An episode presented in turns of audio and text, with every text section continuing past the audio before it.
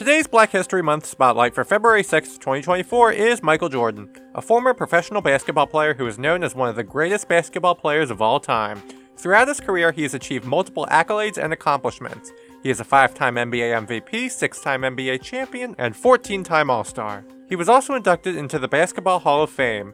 As of right now, he remains active as a businessman involved in ventures such as Jordan Brand Shoes, a NASCAR team, a golf course, car dealerships, and an investment in the NBA Charlotte Hornets. With today's Black History Month spotlight, I'm Jason Fliegelman on the radio voice of Kutztown University, KUR.